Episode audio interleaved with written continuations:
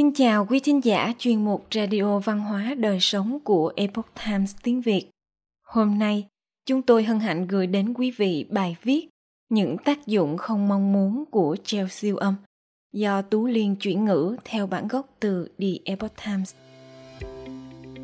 Vào năm 2017, Emily Moram đã mang thai đứa con đầu lòng được 40 tuần. Theo sự thuyết phục từ các nhà cung cấp dịch vụ chăm sóc sức khỏe của mình, cô đã siêu âm thêm một lần nữa chỉ để bảo đảm rằng em bé vẫn ổn. Sau khi được siêu âm, Morum và chồng đi ăn trưa. Khi ngồi dưới mái hiên nhà hàng có ánh nắng chiếu vào, cô Morum bắt đầu cảm thấy khó chịu. Cô Morum nói, bụng của tôi rất nóng trong lúc tôi đang ăn và khi về nhà tôi đã nhìn thấy những vết lốm đốm mẫn đỏ khủng khiếp này ở bụng của mình mặc dù những vết phát ban này không gây đau đớn, nhưng cô vẫn cảm thấy lo lắng. Cô cho biết, nó không đau, nhưng rõ ràng là không bình thường, và tôi chắc chắn rằng đó là do treo siêu âm. Sau khi siêu âm, họ chỉ lau bụng tôi bằng khăn giấy hoặc vải khô. Vì vậy, bụng tôi không được rửa sạch lớp treo, và tôi vẫn có thể ngửi thấy mùi treo trên da. Vết phát ban này chính là nơi họ đã bôi treo và tiến hành siêu âm Doppler. Morum cho biết thêm sự khó chịu chỉ tồn tại trong thời gian ngắn. Vết phát ban biến mất sau vài giờ nhưng vẫn khiến tôi hoảng sợ vào thời điểm đó. Tôi cũng sợ phải siêu âm thêm lần nữa. Hai tuần sau, Morum đã sinh một bé gái khỏe mạnh, nặng khoảng 3,572 kg. Treo siêu âm gây rối loạn nội tiết tố. Loại treo gây phát ban tại chỗ trên bụng của Morum có thể còn gây ra vấn đề gì khác không? Cơ thể chúng ta sử dụng hormone, tín hiệu hóa học để điều chỉnh nhiều quá trình khác nhau. Chất gây rối loạn nội tiết là những chất hóa học làm thay đổi mức độ hormone bình thường của cơ thể. Phthalate và một số phenol, bao gồm cả paraben và triclosan, được coi là các hóa chất gây rối loạn nội tiết. Bởi vì khi mang thai, giống như tuổi dậy thì và mãn kinh, là thời điểm có những thay đổi lớn về nội tiết tố. Nên việc tránh xa các chất gây rối loạn hormone là đặc biệt quan trọng.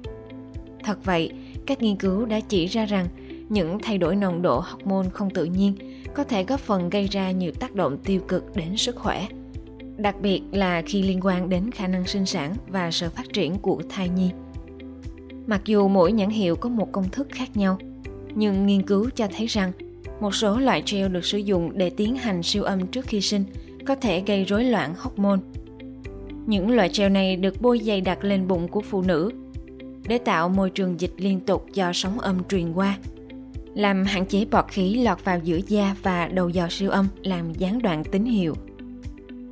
Chúng chứa nhiều chất tạo mùi thơm và thuốc nhuộm, cũng như một chất hóa học gọi là propylparaben, một hợp chất phenol được chiết xuất từ nhựa than đá.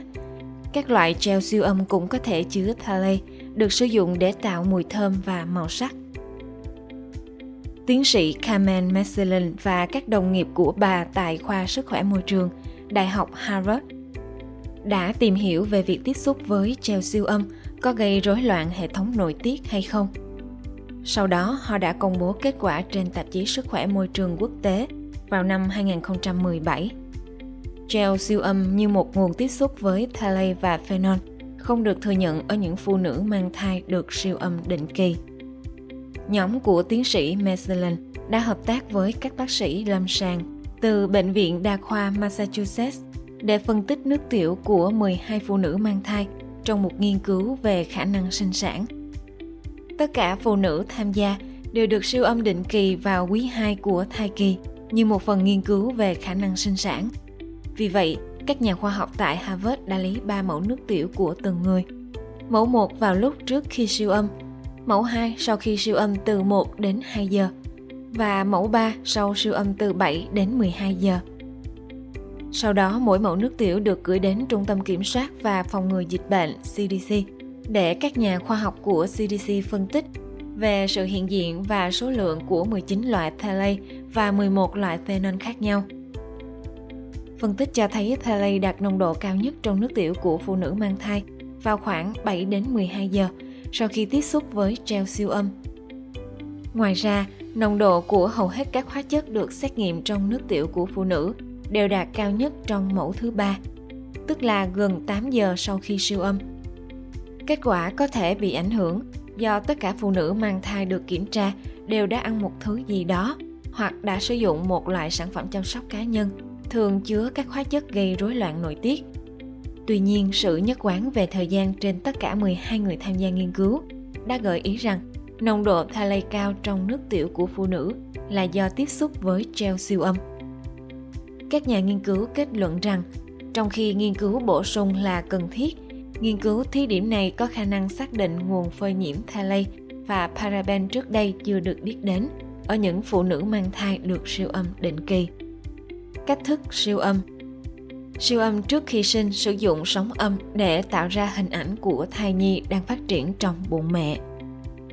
Tiến sĩ Lee Sellier, nhà khoa học thần kinh tại trường đại học y khoa và khoa học Rosalind Franklin cho biết khi tôi phỏng vấn cô ấy vài năm trước. Siêu âm là sóng âm tần số rất cao mà chúng ta thực sự không thể nghe thấy. Về cơ bản, nó dựa trên nguyên tắc tương tự như cảm biến radar hoặc định vị bằng tiếng vang. Bạn phát ra âm thanh và nếu có thứ gì đó trong môi trường, nó sẽ phản ứng lại điều đó. Khi phát sóng âm vào bụng mẹ, em bé sẽ biết là cấu trúc phản xạ sóng âm. Với công nghệ này, bạn có thể thu nhận sóng âm phản xạ và tạo ra hình ảnh hai hoặc ba chiều của đứa trẻ. Một phần của chăm sóc định kỳ trước sinh. Siêu âm thường được sử dụng để phát hiện giới tính, vị trí và bất kỳ điểm bất thường nào của em bé. Một trong số đó đôi khi có thể được phẫu thuật sửa chữa trước khi em bé được sinh ra. Ví dụ như dị tật nứt đốt sống nghiêm trọng nhất, thoát vị tủy, mang tủy có thể được phẫu thuật trong thời kỳ mang thai. Đồng thời, nếu siêu âm phát hiện thai nhi mắc bệnh lý nặng hoặc dị tật di truyền không có khả năng thích ứng với cuộc sống, các bác sĩ thường khuyên nên bỏ thai. Trước đây siêu âm được sử dụng khá ít, nhưng hiện nay không còn nghi ngờ gì nữa. Siêu âm đã trở thành một phần thường lệ trong chăm sóc y tế trước sinh tiêu chuẩn. Trên thực tế, siêu âm trong suốt thai kỳ được coi là một phần thiết yếu của chăm sóc thai sản hiện đại, đến mức phần lớn các bác sĩ sản khoa đều tin rằng sẽ không thể cung cấp dịch vụ chăm sóc thai sản chất lượng cao nếu không thực hiện chúng. Một người phụ nữ chọn không siêu âm vì cô ấy sẽ không bao giờ chọn phá thai hoặc vì cô ấy lo lắng về sự an toàn cần thiết và độ tin cậy của thủ thuật thường gặp phải sự ngạc nhiên và phản đối từ các nhà cung cấp dịch vụ chăm sóc sức khỏe.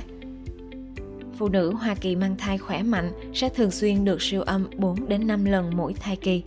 Bất kể các rủi ro, phụ nữ mang thai được coi là nguy cơ cao có thể sẽ được thông báo rằng họ cần siêu âm vào mỗi cuộc hẹn tôi đã phỏng vấn một bà mẹ ở New Jersey, Jan Simon, được siêu âm 30 lần. Người được siêu âm 30 lần trong lần mang thai đầu tiên. Mặc dù cô chỉ cao 1m60 và chồng cô chỉ cao 1m68, nhưng các bác sĩ ở thành phố New York đã nói rằng họ cần siêu âm rất nhiều lần vì đứa bé quá nhỏ, Simon nói. Tôi đã nói rằng tôi thật may mắn khi không phải siêu âm 3 lần một tuần – nhưng liệu những lần siêu âm này có cần thiết ngay từ đầu không? Hãy xem xét điều này. Một nghiên cứu được công bố vào năm 1993 trên 15.000 phụ nữ mang thai, cho thấy rằng siêu âm không cải thiện kết cục của thai nhi. Một nghiên cứu khác với hơn 2.800 phụ nữ đã cho thấy những phụ nữ mang thai được siêu âm 5 lần, nhiều khả năng có thai nhi kém phát triển hơn những phụ nữ mang thai chỉ siêu âm một lần. Điều này gợi ý rằng bản thân thủ thuật siêu âm có thể phần nào gây ra tình trạng thai nhi kém phát triển trong tử cung, vốn phải được tìm kiếm để theo dõi. Là đồng nghiệp và đồng tác giả của tôi, tiến sĩ Paul Thomas, một bác sĩ nhi khoa tại Portland, Oregon nói, nếu bạn có nguy cơ thấp thì thực sự có rất ít lời biện minh cho việc thực hiện nhiều hơn một lần siêu âm. Thậm chí một lần siêu âm có thể không cần thiết trừ khi bạn có kế hoạch phá bỏ một thai nhi không có khả năng sống sót. Lý do phải cẩn trọng với thủ thuật siêu âm.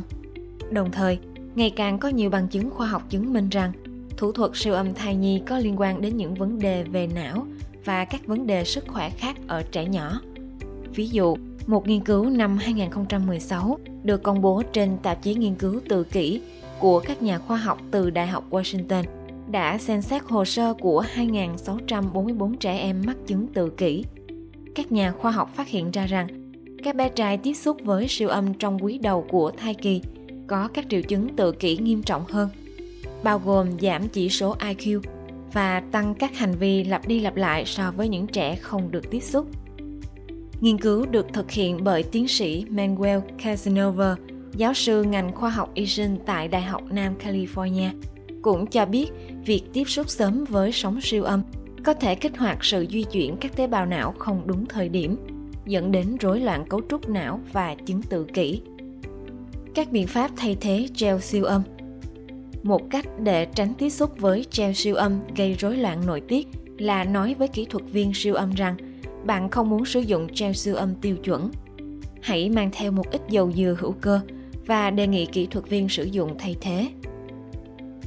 Một số kỹ thuật viên cũng sẽ chỉ sử dụng nước để giúp đầu dò di chuyển dễ dàng hơn thay vì gel được cung cấp. Như vậy, vấn đề đã được giải quyết. Và tiến sĩ Thomas nói rằng bạn có thể thực hiện một số bước đơn giản để siêu âm ít rủi ro hơn cho thai nhi đang phát triển của bạn. Nhiều kỹ thuật viên có thể không biết rằng các hướng dẫn sản khoa đã quy định việc siêu âm phải được thực hiện trong thời gian ngắn nhất và tiếp xúc với sóng siêu âm ít nhất có thể. Điều này được gọi là ALARA, tiếp xúc thấp nhất ở mức hợp lý có thể đạt được.